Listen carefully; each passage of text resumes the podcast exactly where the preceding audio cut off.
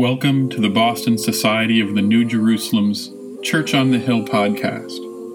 If you like it, consider joining us at 140 Bowdoin Street in Boston for more, or visit us on the web at churchonthehillboston.org.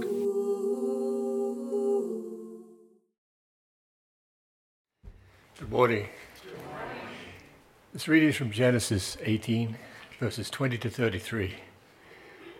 Then the Lord said, How great is the outcry against Sodom and Gomorrah, and how grave their sin. I must go down and see whether they have done altogether according to the outcry that has come to me, and if not, I will know. So the men turned from there and went toward Sodom, while Abraham remained standing before the Lord. Then Abraham came near and said, Will you indeed sweep away the righteous and with the wicked. Suppose there are fifty righteous within the city. Will you then sweep away the place and not forgive it for the fifty righteous who are in it? Far be it from you to do such a thing, to slay the righteous with the wicked, so that the righteous fare as the wicked. Far be it from you.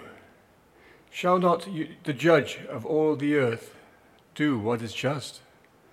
And the Lord said, if I find at Sodom fifty righteous in the city, I will forgive the whole place for their sake. Abraham answered, Let me take it upon myself to speak to the Lord, I who am but dust and ashes. Suppose five of the fifty righteous are lacking. Will you destroy the whole city for lack of five? And he said, I will not destroy it. I find forty five there. Again he spoke to him. Suppose forty are found there. He answered, For the sake of forty, I will not do it. Then he said, Oh, do not let the Lord be angry if I speak. Suppose thirty are found there. He answered, I will not do it if I find thirty there. He said, Let me take it upon myself to speak to the Lord. Suppose twenty are found there. He answered, For the sake of twenty I will not destroy it. Then he said, Oh, do not let the Lord be angry if I speak just once more. Suppose ten are found there. He answered, For the sake of ten I will not destroy it. And the Lord went his way when he had finished speaking to Abraham, and Abraham returned to his place. And this is the word of the Lord. Thanks be to God. Good morning. The reading today is from Luke, chapter 2, verses 1 through 13. The Lord was praying in a certain place, and after he had finished, one of his disciples said to him, Lord, teach us to pray, as John taught his disciples he said to them, When you pray, say, Father, hallowed be your name, your kingdom come. Give us each day our daily bread, and forgive us our sins, for we ourselves forgive everyone indebted to us. And do not bring us to the time of trial. And the Lord said to them, Suppose one of your friends and you go to him at midnight and say to him, Friend, lend me three loaves of bread, for a friend of mine has arrived and I have nothing to set before him. And he answers from within, Do not bother me. The door has already been locked and my children are with me in bed. I cannot get up and give you anything. I tell you, even though he will not get up and give him anything, because he is a friend at least, and because he is a friend, and because of his persistence, he will get up and give him whatever he needs. So I say to you, ask, and it will be given you. Search, and you will find, knock, and the door will be opened for you. For everyone who asks receives, and everyone who searches finds, and for everyone who knocks the door will be opened. Is there anything among you who, if your child asks for a fish, would give him a snake instead of a fish? Or if the child asks for an egg, would you give him a scorpion? If you then, who are evil, know how to give good, gifts to your children, how much more will be the Heavenly Father give the Holy Spirit to those who ask Him? This is the word of the Lord. Thanks be to God. Swedenborg Arcana Coelestia. Acts of thanksgiving, adoration, prayer, and like forms of worship, which are emanations from the heart passing into thought and speech. The human being is a human being not by virtue of his faith, nor indeed by virtue of his speech, but by virtue of his understanding and will. The character of understanding and will make a human being what he is. It is well known that at birth nothing constituting his understanding or anything composing his will exists, and that from earliest childhood his understanding and his will are being formed gradually. In this way he is made a human being, and the kind of human being he becomes is determined by the character of those two powers of mind that have been formed in him. The understanding is formed by means of truth, and the will by means of forms of good. So much so that his understanding is nothing other than a mass of ideas such as are related to truth, and as well nothing other than an, an affection for things such as are called good. I have a question that may seem silly at first. How do you pray? It's one of those things that I think many of us, maybe who do pray, just started doing. And we haven't necessarily been students of prayer. We just we just do it the way we've been taught. Maybe it was our parents who had a nighttime prayer they said to us and that's what started it or maybe it was meal prayers or maybe we learned from television. I know people who actually pick up their prayers because they saw it on television. They said, I'm going to start praying more. And so they looked at whatever the popular prayer of the day was.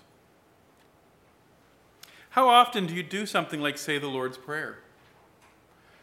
There are many people who say it in church, and if their church doesn't say it, they rarely say it. Do you pray at meals? These are all questions surrounding the idea of talking with God. So, in the broadest sense, I can ask, how do you talk to God? Are you like Abraham? Do you are you a good dealer? Abraham's like 50? How about 45? How about 40? 30? Can we get to 20? Do I hear 10? I mean, the story of Abraham is a clear statement of working with God to say, if there is any good, will God still be just. Talking with God and prayer matters. How many people know the bless us, O Lord, and these thy gifts, which we are about to receive from thy bounty through Christ our Lord? Amen. It's a very famous Catholic meal prayer. It actually uh, received more popularity because of Blue Bloods the TV show. I don't know if you're aware. It is said in almost every episode of Blue Bloods. Because the a central theme around that show is their Sunday meal. And so it's the prayer that they say there. It received a resurgence because of popular culture. We also have prayers that we say when we've done bad things, prayers of attrition, such as Hail Mary, and if you're Catholic, I believe that that is a requirement that you learn what that is. I can't repeat it, I don't know it. I'm not Catholic. 18th century congregational bedtime prayer. How many of you know that? Now I lay me down to sleep. I pray the Lord my soul to keep. If I should die before I wake, I pray the Lord my soul to take. These are all prayers that have become popular in culture through lots of different ways. prayer is a very powerful thing for us. Popular prayers, people using God's name and just simply saying, Jesus, please give me, or Jesus, please take this from me, or Jesus, thank you. There's lots of different formulations we see in popular culture. But you know, one of the things that popular culture doesn't talk about? The moment before you start to pray. So there's a Jewish prayer in particular that is, it's the kind of the way they start almost every Jewish prayer, and it's the first syllable of the prayer in the breath before sound is taken is said to contain the name of God. So the idea is that before you start to speak, before a sound is uttered, the person has looked and thought about the importance of what prayer means. Now, it's a fascinating thing to look at prayers and, and daily prayers. Um, if one is part of the uh, Islamic tradition, it's five times a day. Five times a day in a certain position, saying certain words in a certain direction, and doing everything according to a preset formula is essential. Orthodox and conservative Jews are you familiar with the concept? There's a uh, famous hymn that goes, I bind myself, that's like the beginning of the words. There's, and it goes to a Jewish custom where they actually would tie prayers onto their body. Anyone ever seen anyone do this?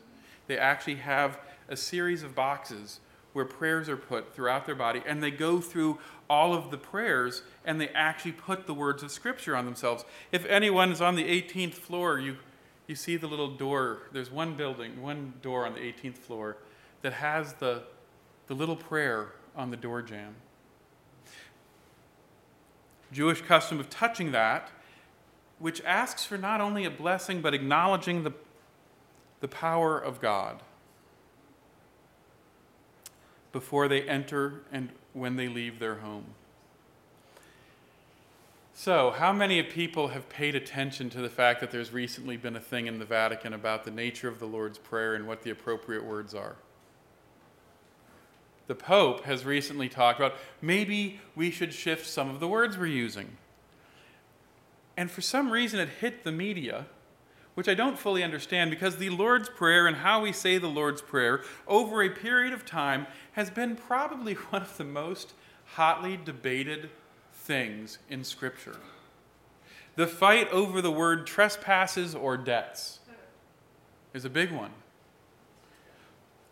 The beginning of Our Father, for the last 40 years, has been debated whether or not that's Our Father is an accurate translation. People have claimed that they are translating from the original Aramaic, even though no original Aramaic actually exists we, the oldest forms of it we have, people have tried to translate into the Aramaic and then out of the Aramaic. And with each step, we're getting different ways that people would translate it. Here's my thing whether it's the Lord's Prayer or whether or not it's any other prayer, the words honestly do not matter. Does that sound shocking? The words do not matter. We heard, and this is extrapolating, a bit. we heard in our Swedenborg reading today that a person is not human because of their face. They are not human because of their genetic code. For Swedenborg, he says they are human because of the virtue of the understanding and the will. In other words, if the person is filled with the love and wisdom of God, that is what makes them human. That's what the Swedenborg reading is saying. A person is more human because of the understanding and the love that they contain. So here's the issue the words are just clothing in a prayer. The real thing that makes a prayer is your intention when you say it. If you simply just say words but don't feel anything, if you just say the words because you're supposed to say the words because they're printed on the page, then are you actually praying? I'll tell you, if you're doing that, you have a better chance of being praying than if you're just not praying at all. So don't get me wrong. Sometimes just going through the motions is okay. But if you are reading the words and getting distracted about your grocery list, the question is are you praying? Well, here's the next thing. Let's say you're not saying the words, but you're keeping all of the qualities of prayer in your mind when you're acting or doing something. Then could you still be praying even if you weren't saying words, but you were doing something instead? For anybody who'd like to attend our Tai Chi class, which is on Thursday afternoons at 1 1:30. There would be many people who would argue that Tai Chi is a form of prayer, even though it doesn't involve words, but you have to have the right thought behind the action in order to elevate it to pray. So when you saw a sermon titled Pray Like This and you thought maybe I was going to give you the best prayer that was going to make you get everything you ever wanted, it's not about what we do. Pray like this is about the attitude with which we come to prayer. However, our reading today is about the Lord's Prayer. Depending on how we grew up, there are different words. But I want to say there are some aspects to the Lord's Prayer that I would like to explore. It opens up with Our Father who art in heaven, hallowed be thy name. And this first part of the prayer is us looking to God. You see, if we do not actually start saying the Lord's Prayer with an understanding of why and what the Lord's Prayer means, it's not that the Lord's Prayer becomes unvaluable, but it won't become invaluable. In other words, if we don't understand what we are saying when we say the Lord's Prayer, it loses its ability to transform us. So the first part of the prayer is looking to God, it's acknowledging God. It's the first step in humility. It is us realizing that we are not the center of the universe. And I'm going to be honest with you, it is hard for me to always be aware that I am not the center of the universe. And I don't think I'm alone. I think it can be very easy for us in the middle of our day to think about our needs, to think about our schedules, to forget about all of the people around us, especially even in a church office that has no windows that look out to the outside world. You can sit in there and forget that Yugoslavia exists. You can forget so easily. So, acknowledging that God exists is the first step in realizing that we are not in, the, in control. And it's a time of submission. And I don't mean submission in an unhealthy way of saying, I have to do what everybody else tells me to do. I mean, it's just merely submission to the fact that we need to be open to things that are outside of ourselves. And then we move on to Thy kingdom come and Thy will be done on earth as it is in heaven. This section is where we openly state that our desires may not be God's desires. It gives us the possibility for asking the question Am I missing something? It gives us the ability to say, I'm not done cooking yet, and I may need a spice or two added to me. It gives us the ability to look at what we are asking for and asking whether or not is this something that God really wants us to ask for? This is actually probably the most conflicted moment of the prayer because when we talk about God's will versus our will in this moment, this is where temptation lives. This is where the fight is. And no matter the outcome of that, we move on to give us this day our daily bread, which is almost like saying, look, we may not get it. We may not get the fight right. We may not win the temptation, but can we have at least what we need to get by? The will of God may not be finalized in our thoughts, but we know that when we look back on our lives in times of difficulty, God has been there to give us little bits of help. And forgive us our debts as we forgive our debtors. In this, we acknowledge that we can oftentimes be wrong. It's humility. We can oftentimes acknowledge that we are hypocritical. It's a time when, well, when we, when we acknowledge forgiveness as an important value. And then lead us not into temptation, but deliver us from evil. This is where we realize that our own desires for our own love and the, the desires for the things that we want to control and have, that, that these desires, the temptation is not given to us by God. God does not walk out and tempt us. Temptation comes from our love of the world, from our selfishness, from encountering evil, which is trying to control us. True pain of temptation is not from God. True suffering comes from our attachment to the things of this world, to our attachment of wanting to be in control, to our attachment of wanting to control the outcome. Very Buddhist.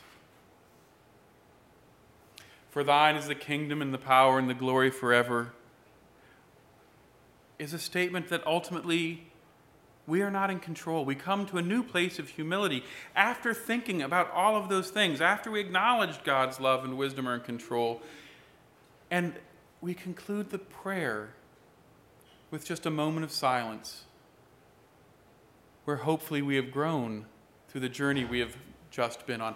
How many of you think about that when you say the Lord's Prayer? That that's what the words are talking about. We oftentimes just say it, and maybe, maybe fortunately a piece of fruit falls onto the ground that we pick up when we say it. But the actual prayer that we are going through is saying so much more. I would acknowledge that these steps submission, openness to the divine, trusting the divine, forgiveness, denial of worldly uh, values, humility these are the keys to spiritual growth throughout our entire life. Swedenborg, of course, believed that special angels surround you every time you say the Lord's Prayer. So he would say, just saying it surrounds you with positive power and positive spirits. For those who really like Martin Luther, Luther talked when he had his great faith crisis where he was thrust down to the ground and he felt that he was surrounded by the devil, saying the Lord's Prayer chased away the evil that he was feeling. The Lord's Prayer is a great prayer, it's not the only prayer. The Lord's Prayer is really powerful if you actually understand what you're saying when you're doing it. But what if the thoughts and things that were contained in the Lord's Prayer were part of what we did on a day to day basis. You can each pick something, any task really, whether it's driving, walking, doing your daily job. What if we stopped, acknowledged God, submitted to the fact that we were not in control and that other people's lives were surrounding us? openness to God, trusting in God, being forgiving, denial of the world values, and ultimately this new sense of humility. What would it look like if every aspect of our day was that thoughtful? I'll tell you, it'd be a lot longer day. I don't know if I could come to everything I do with all of that intentionality. But what if, what if just one act every day we could approach with that level of thoughtfulness. It could be anything. It could be food. It could be getting coffee. It could be before you start driving to work, before you start commuting to work. What if one thing every day we could be thoughtful and say to ourselves that we are not the center of the universe, that we are part of God's plan, that we are open to that plan, that we trust in that plan, that we will be forgiving of all of the people while we are doing this activity, as well as maybe forgiving of ourselves at points. Deny the constant fluttering of thoughts about things of this world that would make us happy. What would it be like if we could do that for just one thing a day? I would argue that it would transform us to be present like that once a day. That is what it means to pray. It does not necessarily have to take the words. If you can't figure out one activity, what would it mean to pray with intentionality once a day? So that is my charge for you this week. Pray like this, with heart and mind. Amen. Thank you for listening to the Boston Society of the New Jerusalem's Church on the Hill podcast. If you liked what you hear, consider joining us at 140 Bowdoin Street, Boston, for more, or visit us on the web at churchonthehillboston.org.